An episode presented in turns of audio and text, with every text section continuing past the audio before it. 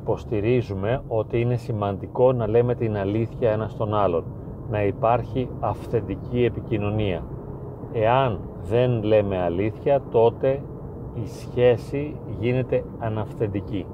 Απλώς πολλές φορές η σχέση είναι μη αυθεντική πριν να αρχίσουμε να λέμε τα ψέματα, διότι είναι μία σχέση η οποία λειτουργείται έξω από τον ορίζοντα της αγάπης και έξω από τον ορίζοντα της αγάπης δεν μπορεί να υπάρχει αυθεντική και ποιοτική σχέση. Τα ψέματα όταν σε εισαγωγικά είναι καλοπροαίρετα μπορούν να υποστηρίξουν και να βοηθήσουν μια δύσκολη σχέση να κρατηθεί στη ζωή, να μην οδηγηθεί δηλαδή στο χωρισμό.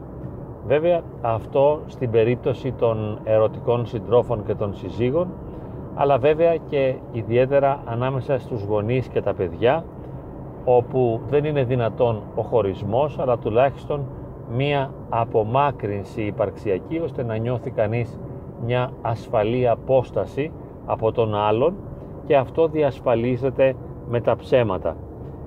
Αυτός που λέει τα ψέματα δεν σημαίνει ότι ευθύνεται ή είναι χειρότερος από το άτομο στο οποίο απευθύνεται το ψέμα.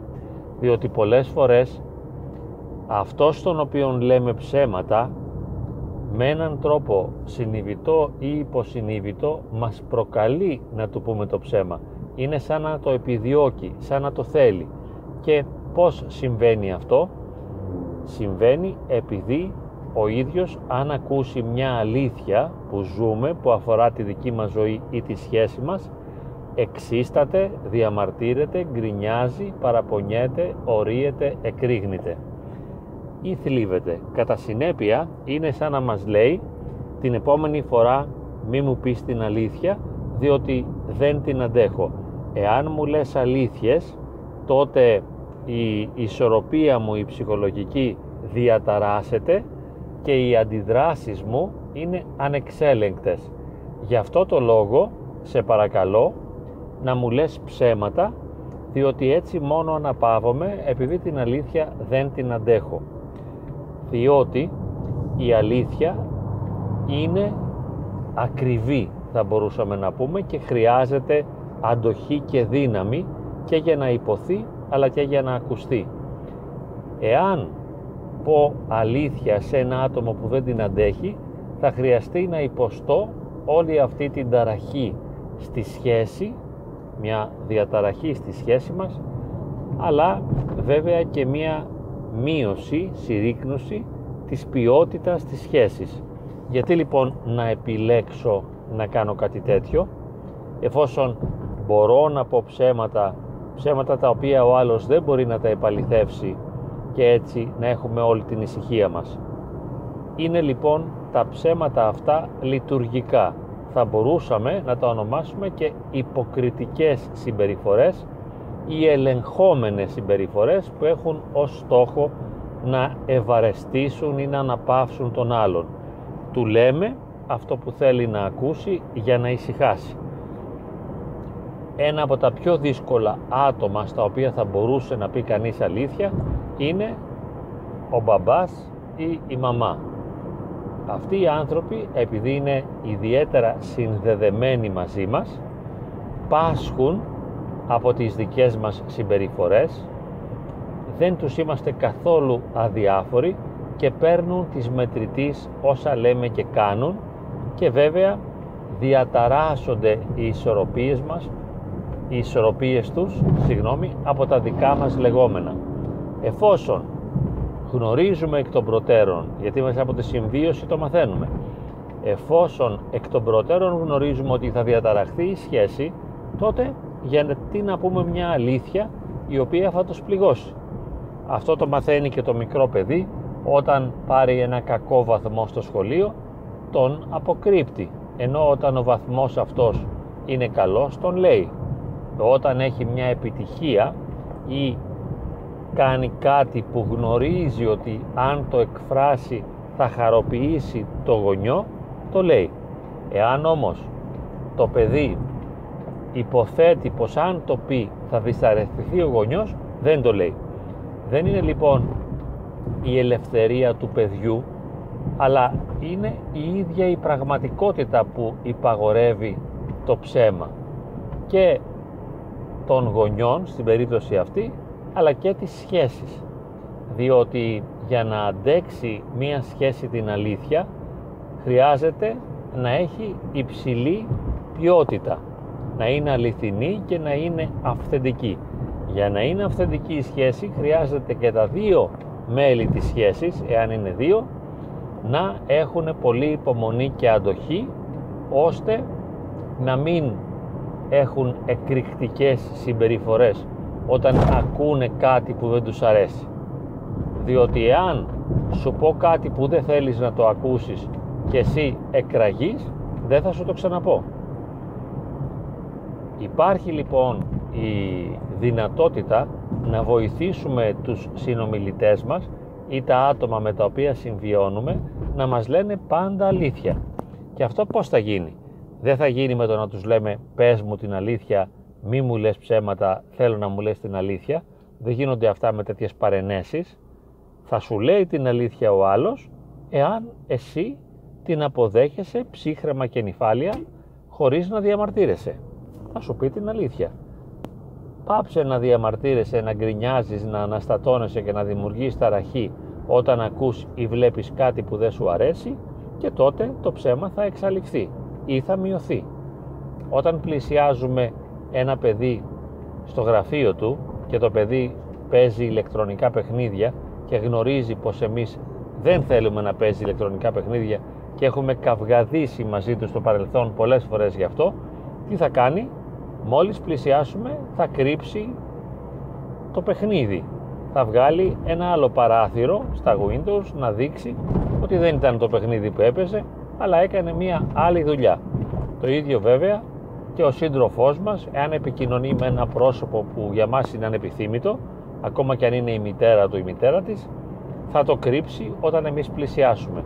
Και αν το ρωτήσουμε με ποιον μίλαγες, θα σου πει ότι μιλούσε, συνομιλούσε με ένα άτομο το οποίο και εσύ αποδέχεσαι. Όχι ένα άτομο που δεν το αποδέχεσαι.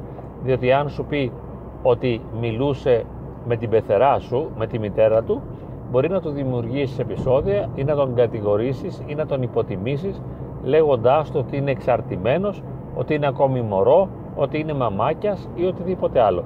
Οπότε για να το αποφύγει αυτό σου λέει ψέματα.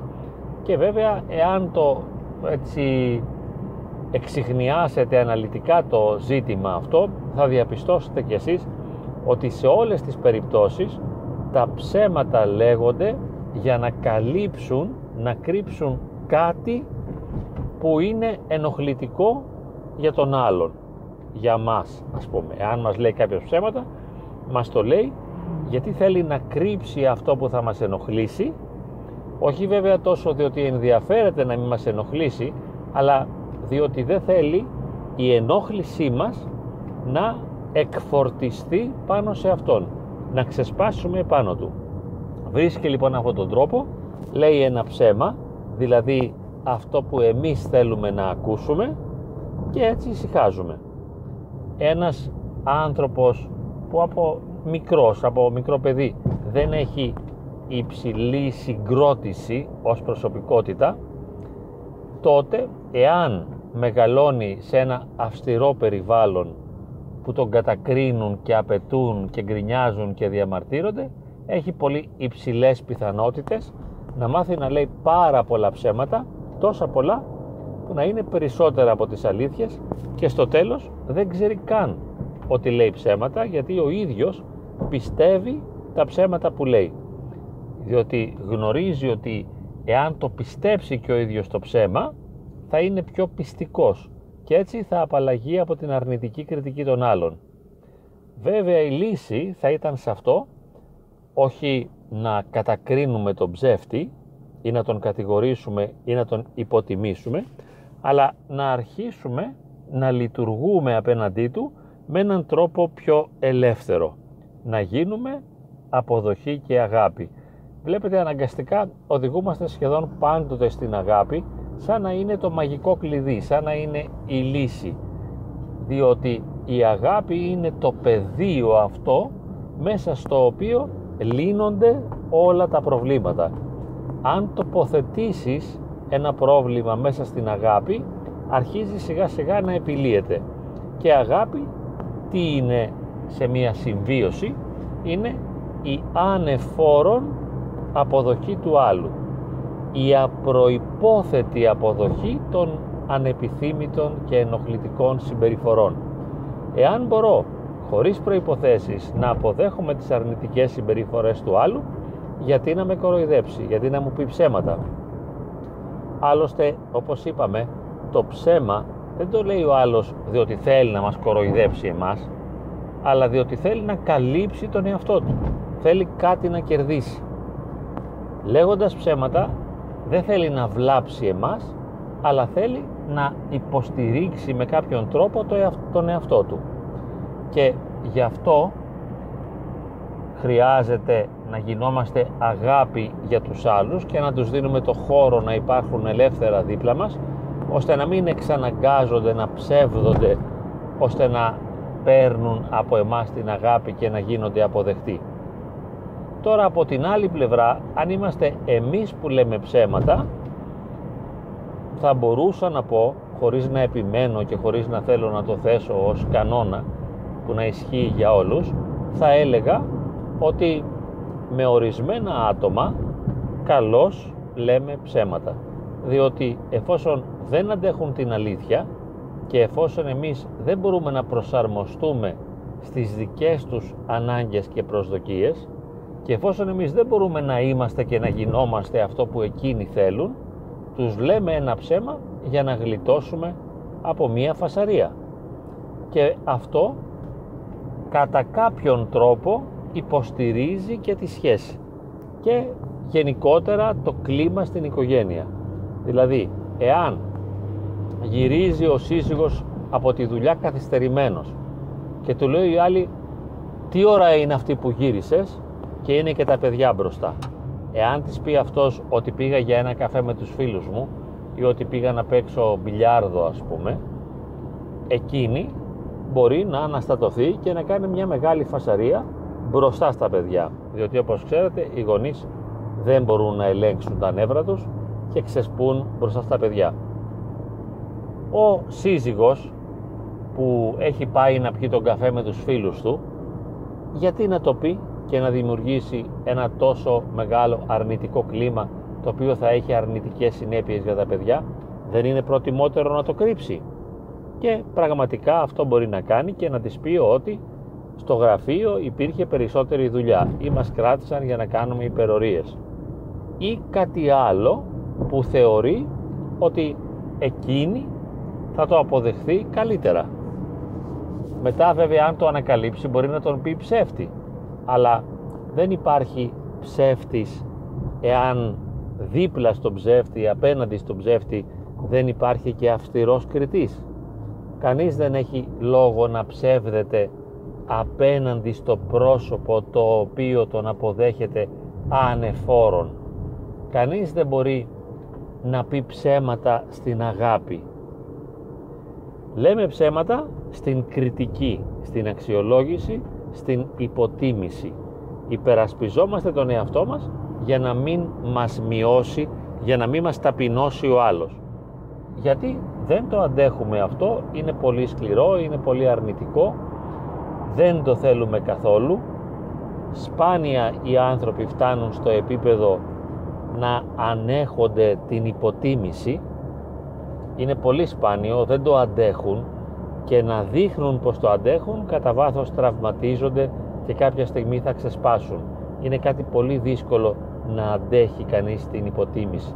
Αυτό που λέμε και στο χώρο της Εκκλησίας ταπείνωση η ταπείνωση είναι ένα μυστήριο δεν είναι το να μπαίνω κάτω από τον άλλον, να το επιτρέπω να με πατάει, να συντρίβομαι, να διαλύομαι, να υποφέρω και να μην μιλάω. Διότι έτσι θα σκάσω. Τα ψέματα λοιπόν θα τα πω για να υπερασπίσω τον εαυτό μου, για να υποστηρίξω τη σχέση, για να βοηθήσω την αρμονία του κλίματος στο σπίτι. Και βέβαια ακόμη και σε πιο σοβαρές περιπτώσεις όπου έχουμε συμπεριφορές πολύ προκλητικές όπως για παράδειγμα σε ένα γάμο αν έχουμε μία εμπειρία μοιχείας και ένας από τους δύο συζύγους συνάψει μία πρόχειρη σεξουαλική σχέση με κάποιον άλλον δεν έχει νόημα να πει την αλήθεια. Επιστρέφεις στο σπίτι τι κάνεις πως θα περνάς λέει η γυναίκα του μια χαρά δόξα τω Θεώ μόλις είχα πάει σε ένα ξενοδοχείο με μια πολύ ωραία κοπέλα και κάναμε σεξ πολύ καλύτερο μπορώ να πω πιο έντονο και πιο παθιασμένο από αυτό που κάναμε μαζί ποιο είναι το νόημα μιας τέτοιας εξωτερήκευσης; Απλά πυροδοτεί υπό μία έννοια το διαζύγιο διότι η γυναίκα είναι αδύνατον να αντέξει και να καταπιεί αυτό το γεγονός το οποίο εκείνος προβάλλει και εκθέτει.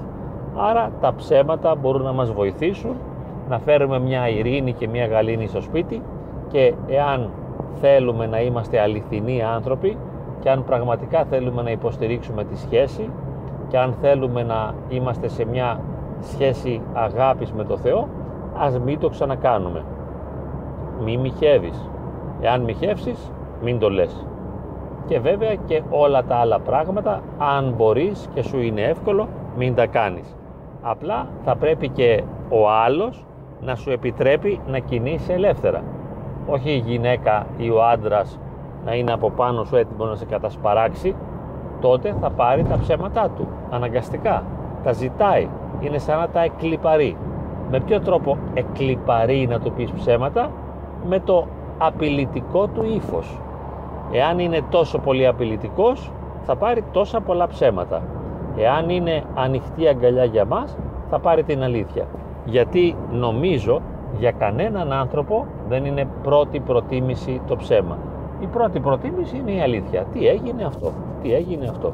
Και τα παιδιά μαθαίνουν να λένε ψέματα ακριβώς εξαιτίας της αυστηρής κριτικής των γονιών. Σε ένα κλίμα απόλυτης, απροϋπόθετης, ανεφόρων αποδοχής, δεν υπάρχει χώρος για ψέματα. Όλοι θα μπορούσαμε να λέμε την αλήθεια. Και γι' αυτό ο άνθρωπος που γνωρίζει το Θεό για παράδειγμα λέει την αλήθεια στην προσευχή του και δεν κρύβεται. Το ίδιο και σε ένα καλό πνευματικό, το ίδιο και σε ένα καλό ψυχοθεραπευτή ψυχολόγο λέει την αλήθεια. Δεν έχει λόγο να πει ψέματα διότι γνωρίζει εκ των προτέρων πως δεν θα κρυθεί. Και να κλείσουμε λέγοντας ότι και εγώ ο ίδιος στην εμπειρία μου τώρα που βλέπω στο γραφείο μου κόσμο επειδή με γνωρίζουν μέσα από τις βιντεοσκοπήσεις, τα κείμενα και τα βιβλία οι άνθρωποι ξέρουν ότι μπορούν να μου μιλήσουν ελεύθερα. Έτσι λοιπόν δεν κρύβονται καθόλου και με μεγάλη ευκολία και άνεση εκθέτουν τα σφάλματά τους, τα λάθη τους, τις απαράδεκτες συμπεριφορές τους χωρίς να ντρέπονται. Διότι γνωρίζουν, έχουν πιστεί δηλαδή, ότι εγώ δεν πρόκειται να τους κρίνω ή να τους υποτιμήσω ή να τους δω με ένα αρνητικό μάτι. Ας γίνουμε λοιπόν αγκαλιά, όπως λέμε πάντα, ας γίνουμε αγάπη και τότε τα ψέματα από μόνα τους δεν θα έχουν χώρο ύπαρξης και θα καταργηθούν.